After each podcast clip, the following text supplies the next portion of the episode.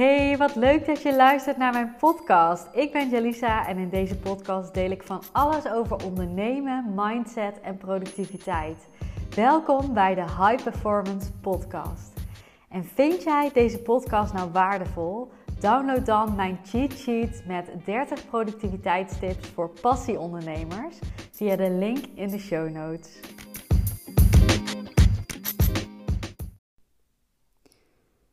Wat als je een nee krijgt na een sales call? En wat als je netwerken heel spannend vindt? Wat als je die investering in die te gekke coach spannend vindt omdat je bang bent voor financieel tekort? Wat als je je gezondheid niet serieus neemt en daar niet echt stappen in onderneemt? Wat als je te lang blijft twijfelen over dingen en daardoor jouw kostbare tijd verliest? Wat als perfectionisme de boventoon voert in jouw bedrijf? Nou, dit zijn voorbeelden van ehm, gebeurtenissen die misschien wel heel erg herkenbaar voor jou zijn. Gebeurtenissen eigenlijk, uh, gevoelens hè?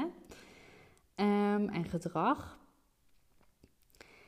En waarom wil ik het hier met jou over hebben? Omdat ik denk dat jij hier invloed op hebt. En ik ga vandaag uh, een en ander met jou delen vanuit de bril uh, van de gedragswetenschap. Mijn achtergrond is dat ik um, uh, jarenlang in de zorg heb gewerkt en um, nou ja, gedragswetenschapper uh, ben. En um, dat ik het heel interessant vind om vanuit die bril naar gedrag te, kijken, maar ook naar uh, problemen die jij ervaart, gevoelens die jij ervaart. Want er is heel vaak een oplossing voor. Ik zeg niet dat het makkelijk is, maar er is zeker een oplossing voor. Um, want stel even dat voorbeeld. Hè? Iemand zei nee na een sales call. Wat denk jij dan vervolgens na, daarna en welke betekenis geef jij aan die gedachte? Dus stel jij denkt dan: um, Oh, diegene mag mij niet, mijn aanbod is misschien niet goed, misschien vraag ik te hoge prijzen. De gedachte die jij kiest op dat moment, die bepaalt hoe jij je voelt. Stel jij denkt op dat moment: oké, dit was misschien niet mijn klant. En um, misschien heeft diegene iets anders nodig om daar te komen waar die wil komen. Of diegene heeft uh, nog geen vertrouwen in zichzelf dat hij met mijn hulp de resultaten kan bereiken. Dat geeft een heel ander gevoel.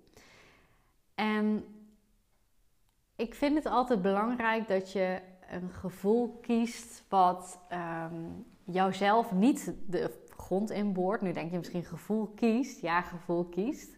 Want je kiest je gedachten en daar komt een gevoel uit voort. Um, maar dat je iets kiest wat jou niet de grond inboort, maar waarin je wel open staat voor verbetering. Want een nee is natuurlijk ook heel veel informatie voor jou. Misschien kan jouw gesprekstechniek wel verbeteren.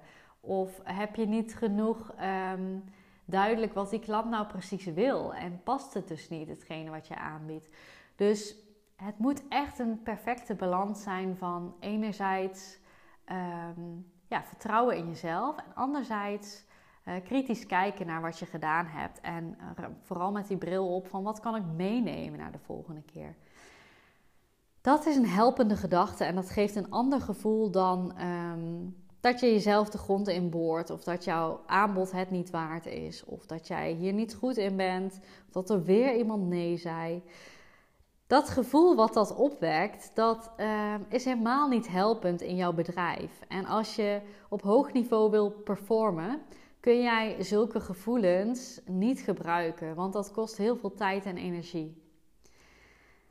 En een stukje achtergrond. Hè? Al decennia lang werken we met therapieën, technieken, methoden waarbij we onze gedachten ook wel als belangrijk uh, zien. Een hele bekende is de cognitieve gedragstherapie, waar heel veel uh, therapieën, therapeuten, uh, behandelingen op gebaseerd zijn. Daarin weten we al heel lang hè, dat onze gedachten heel belangrijk zijn en bepalend voor hoe we ons voelen in ons leven. Um, en dat is dus wat meer wetenschappelijk bewezen therapieën uh, die dat zeggen. Maar ook uh, vanuit de spirituele wereld um, tonen steeds meer methoden aan dat je gedachten enorm krachtig zijn.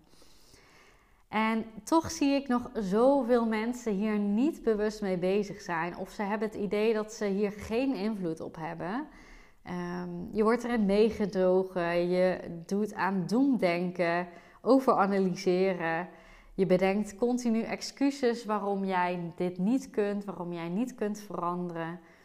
En ehm, ja, dan gaan er situaties voorkomen zoals ik in het begin al schetste. Hè? Je gaat angst voor sales ontwikkelen. Je gaat netwerken heel spannend vinden. Je gaat niet investeren in coaching terwijl je dat heel graag zou willen. Uh, je neemt je gezondheid niet serieus genoeg. Je neemt daar geen stappen in. Je twijfelt heel lang. Perfectionistisch ga je worden. En dan word je een high achiever in plaats van een high performer. En wat is een high achiever? Dat is ook iemand die ambitieus is, net zoals een high performer, maar die veel meer vanuit perfectionisme um, handelt. Het is nooit goed genoeg. Um, je bent nooit trots op jezelf. Je handelt vanuit een lat die je zelf oplegt en niet omdat jij nou heel veel zin hebt om dit te doen en er vooral heel enthousiast en blij van wordt. Dus je wil die high performer worden en dan is het zo belangrijk om te gaan focussen op jouw gedachten. Um, ja, wat ik belangrijk vind dat je in je oren knoopt vandaag is dat jouw gedachten bepalen jouw gedrag en jouw gevoel. En jouw doelen, daarvoor heb jij een bepaald gevoel en gedrag nodig. Want je hebt een high energy nodig om bepaalde doelen te bereiken. En je hebt gedrag nodig wat past bij iemand die dat doel al heeft bereikt. Volg je me nog? Het is uh, ingewikkeld misschien om zo uh, te horen als je niet in deze materie zit. Maar onthoud vooral dat jouw gedrag, gedachten enorm krachtig zijn. En die gaan maken of jij jouw doelen moeiteloos bereikt of niet. En zolang jij niet met jouw gedachten aan de slag gaat, zodat jij, zolang jij er uh, in meegezogen wordt, zolang jij die excuses blijft um, opgooien, ga jij niet zo hard groeien uh, als ondernemer. Ga jij niet zo hard groeien als dat je wil.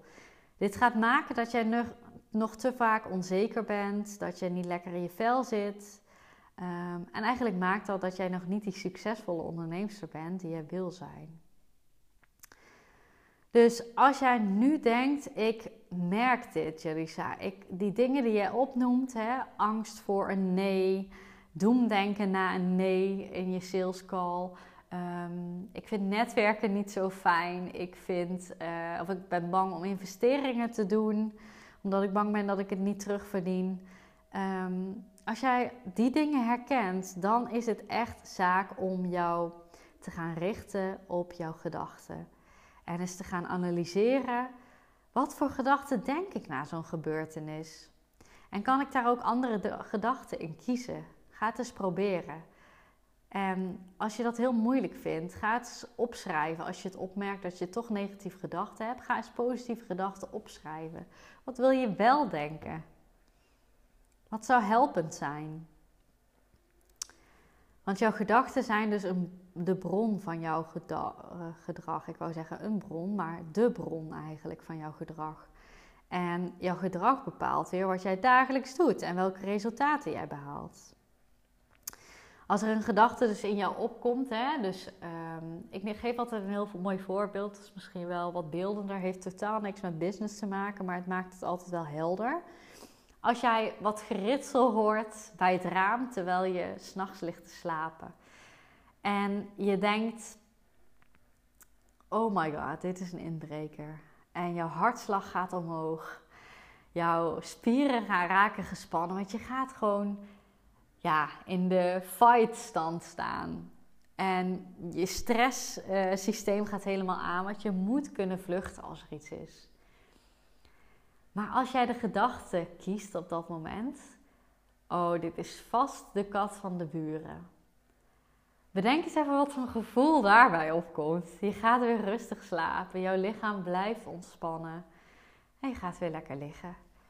En op die manier heeft jouw brein invloed op hoe jij je voelt, of jouw stresssysteem aangaat of niet. En dit, exact dit kun je ook toepassen bij een nee na een sales call bijvoorbeeld. Wat ga je kiezen?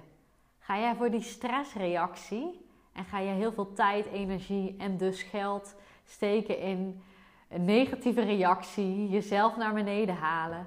Of ga jij kiezen voor een positieve reactie? En um, ja, een reactie waarbij je jezelf niet naar beneden haalt, trots bent op jezelf, maar wel kritisch kan kijken naar hey, wat kan beter. Dat stukje vind ik wel altijd belangrijk, want dat is ook heel waardevol. Ga eens bedenken wat je voor gevoel daarvan krijgt. Dat is zo anders en dit is echt bepalend voor, nou ja, je kunt je voorstellen dat het bepalend is voor de uren na de sales call, maar ook voor die week na de sales call. En hoe productief jij bent in die uren en weken na de sales call. Waar wil jij jouw aandacht aan besteden? Wil jij aandacht besteden aan um, uit vertrouwen de rest van je week uh, draaien? En gewoon wat kunnen met de, met de dingen die je uit dat gesprek gehaald hebt. Dus dat je dat weer kunt implementeren, alles wat je geleerd hebt. Of ga jij je tijd verspillen, want dat is het eh, eigenlijk, aan um, ja, overdenken wat je allemaal niet goed gedaan hebt en wat voor nietsnut je bent. Zo zonde en dit gaat jou niet naar succes brengen. Het is echt nodig dat je dit gaat analyseren. En als je die diepgang op wilt zoeken, als je denkt van ja, ik kom hier alleen niet uit, dan uh, raad ik je aan om even een call met mij in te plannen. Want dit is zeker iets wat uh, binnen mijn expertise valt, wat ik doe met mijn klanten. Um, in de zorg heb ik dit ook gedaan, uh, dus ik weet waar ik het over heb. we gaan kijken hoe je jouw gevoel, gedachte, gedrag weer positief krijgt en helpend krijgt en ondersteunend krijgt um, richting de doelen die je hebt voor je bedrijf. En uh, ja, het is voor je bedrijf alleen al fijn, voor je omzet en um, zeker ook voor jou als persoon. Uh, dat vind ik bijna de belangrijkste. Maar uh, ik uh, ben ook ondernemer, dus ik weet ook dat wij ondernemers vooral goed gaan op dingen als omzet. Maar voor je omzet is het dus ook echt een must om dit te gaan doen. Bedenk maar even wat voor houding jij uitstraalt met een veel meer vertrouwen in sales calls. Hoeveel sneller jij een ja krijgt als jij een positieve houding hebt ten opzichte van jezelf en van de klant. Die klant voelt dat jij uh, hem of haar veel beter kan dragen en van, van dienst kan zijn als jij vanuit vertrouwen handelt. En um, denk ook maar eens aan hoe productief je kan zijn. En dat noemde ik net al expliciet. Hè? Als jij veel, veel vanuit een veel positievere flow kan gaan denken over wat je allemaal doet en gedaan krijgt. Um, versus je gaat overanalyseren en jezelf naar beneden halen. Daar haal je gewoon, ja, daardoor ben je gewoon niet productief. Je gooit letterlijk uren weg, kostbare uren van jou als ondernemer. Nou ja, je snapt hem. Wil je hiermee aan de slag? En denk je van ja, dit is gewoon, ik, ik wil altijd al business coaching. Ik wil gecoacht worden op uh, mijn omzet. Uh, maar dit is een component die mij heel erg gaat helpen. Uh, nou, dit is dus de bril waarvanuit ik heel erg coach. Uh, iedere coach heeft weer zijn eigen uh, expertise. Expertise, nou mooi woord. Expertise. ik zit heel erg op gedragsverandering, mindset, omdat ik heel erg geloof dat dat een duurzame manier van ondernemen is. Uh, omdat ik geloof dat je daarmee maximaal productief kunt zijn en omdat ik geloof dat je daarmee jouw omzetdoelen gaat bereiken. Uh, dus spreek dat je aan, dan uh, um, nodig ik je heel erg uit om een call in te plannen via de link in de beschrijving. En dan uh, spreek ik jou heel graag. Tot de volgende.